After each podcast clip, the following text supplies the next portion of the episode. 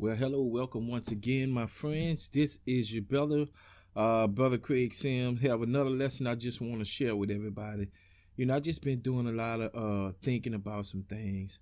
You know, I was fortunate enough to watch the inauguration of our new president, amen, and our vice president. And um it was good to see. It was good to see the political process uh go forward, amen. And the uh, peaceful transition of power. Of course, everything wasn't perfect, but um, it again, it was a beautiful sight to see.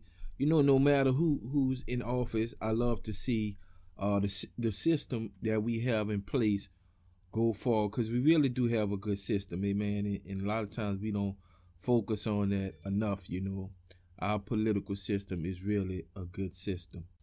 Okay, with that being said, we're going to go into this lesson. I entitled this lesson God and Government.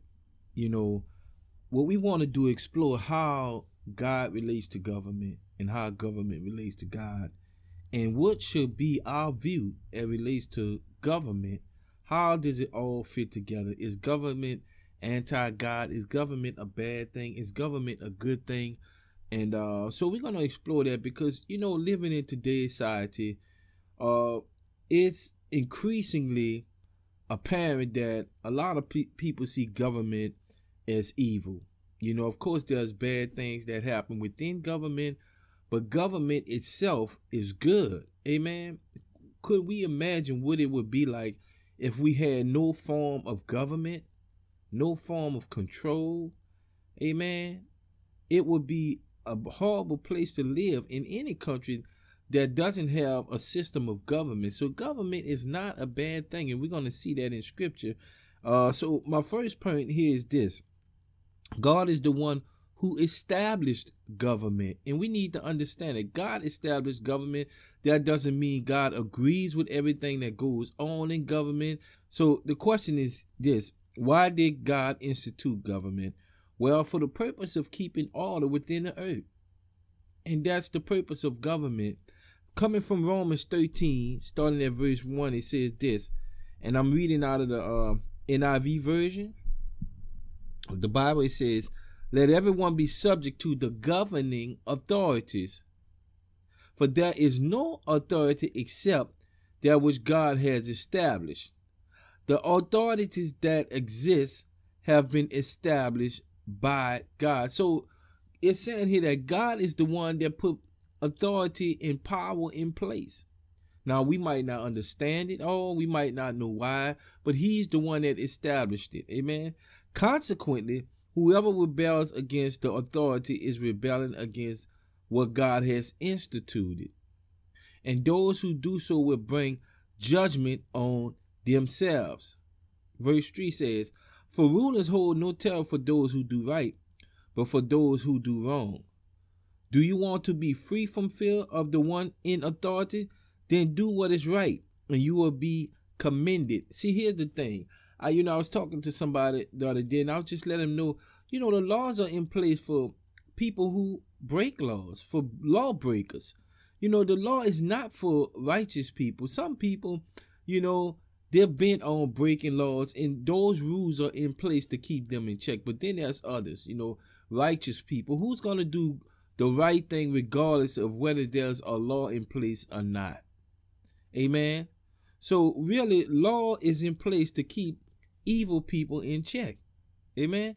Okay, verse 2 says, Godly people serving in government is more beneficial for the people. See, we need to understand that the more godly people, the more God fearing people we have in power is more beneficial for us. Why? We're going to see that.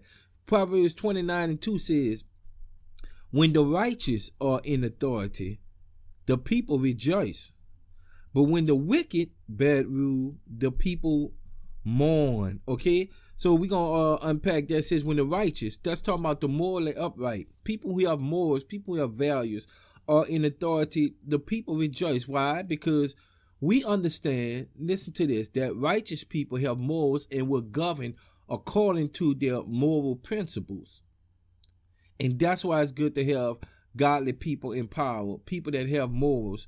And then it says, when the wicked But when the wicked, the morally wrong, the wicked, the crooked, people like that bad rule, the people mourn. Why?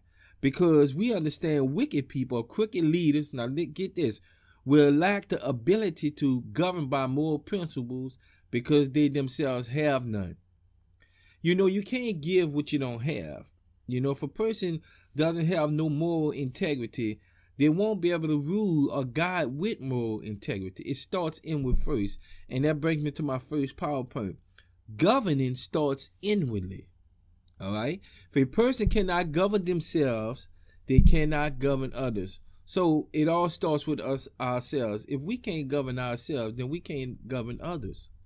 Amen. We have to have the ability to govern ourselves. We have to have it in us. And that brings me to a point right quick you know, the Holy Spirit is our governor. He governs us. Amen. The Holy Spirit convicts us when we do wrong. Amen. The Holy Spirit leads and guides us. For the Christian, the Holy Spirit is our governor. Amen. So, number three, the influence of Christianity. Now, get this. And the Bible is beneficial to any nation.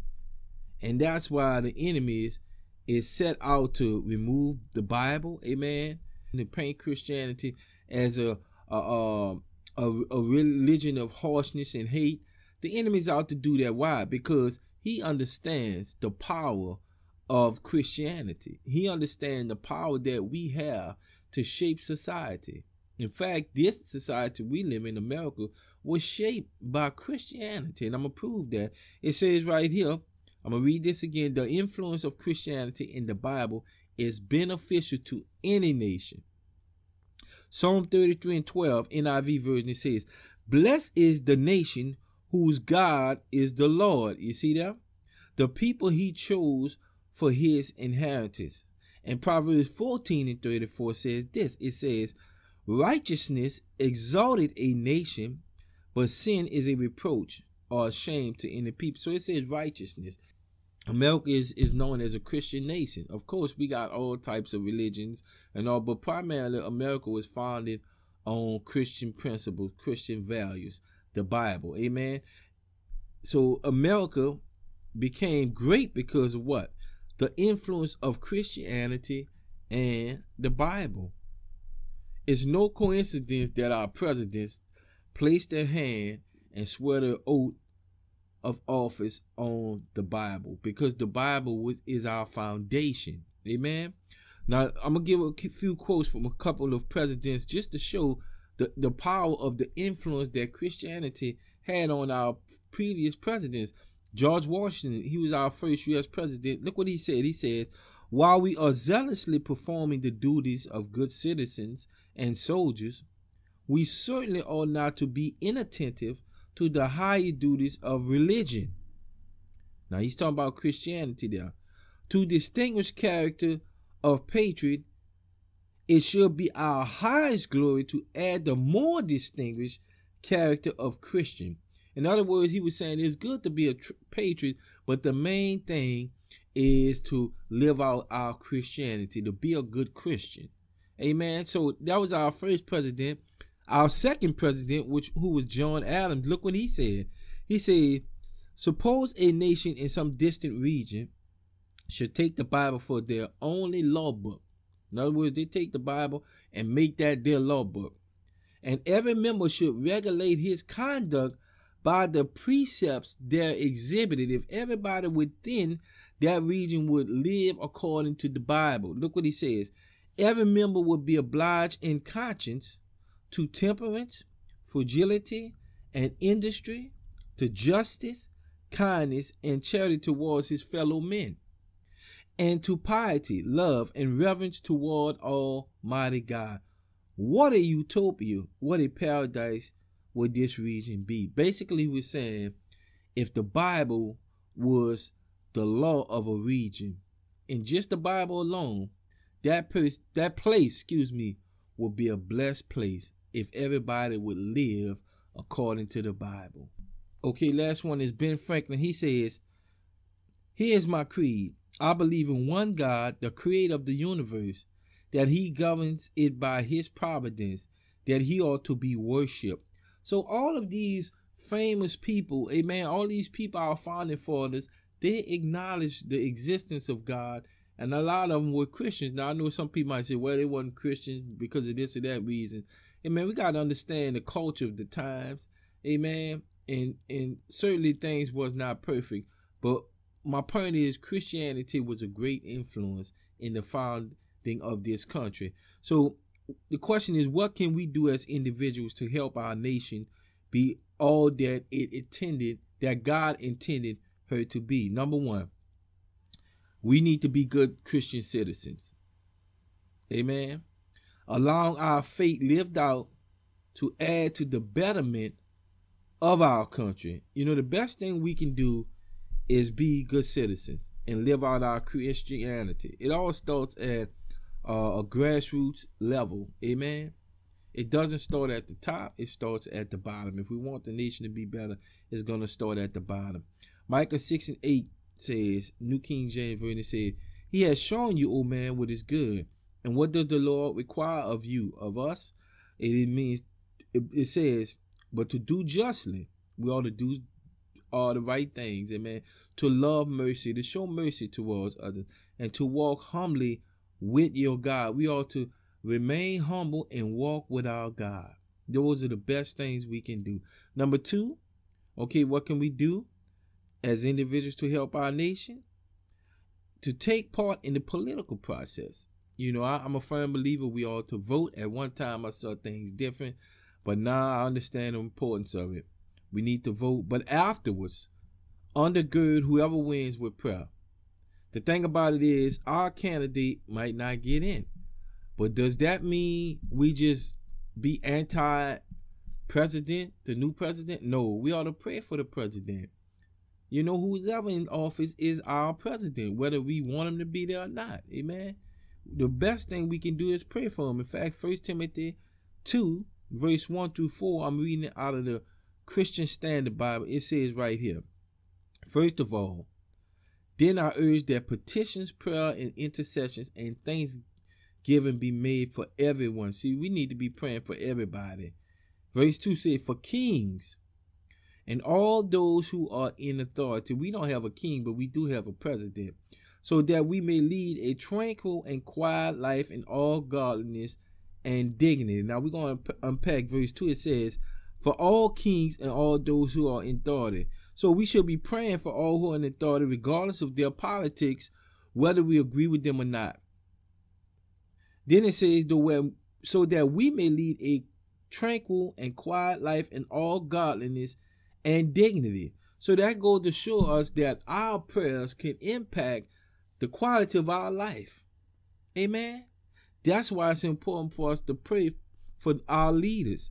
You know, a lot of people think prayers is power. Man, prayer has power. Amen.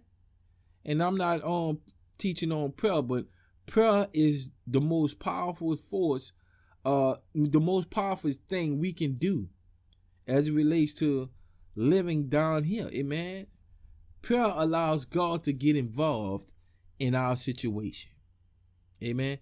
Verse 3 says, This is good and it pleases God our Savior. So God is pleased when we are praying for people who wants everyone to be saved and to come to the knowledge of the truth. So God wants everybody to be saved, whether they're Republican, whether they're Democrat, Libertarian.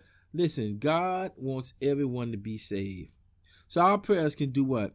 Impact the society in which we live. This is my last example right here.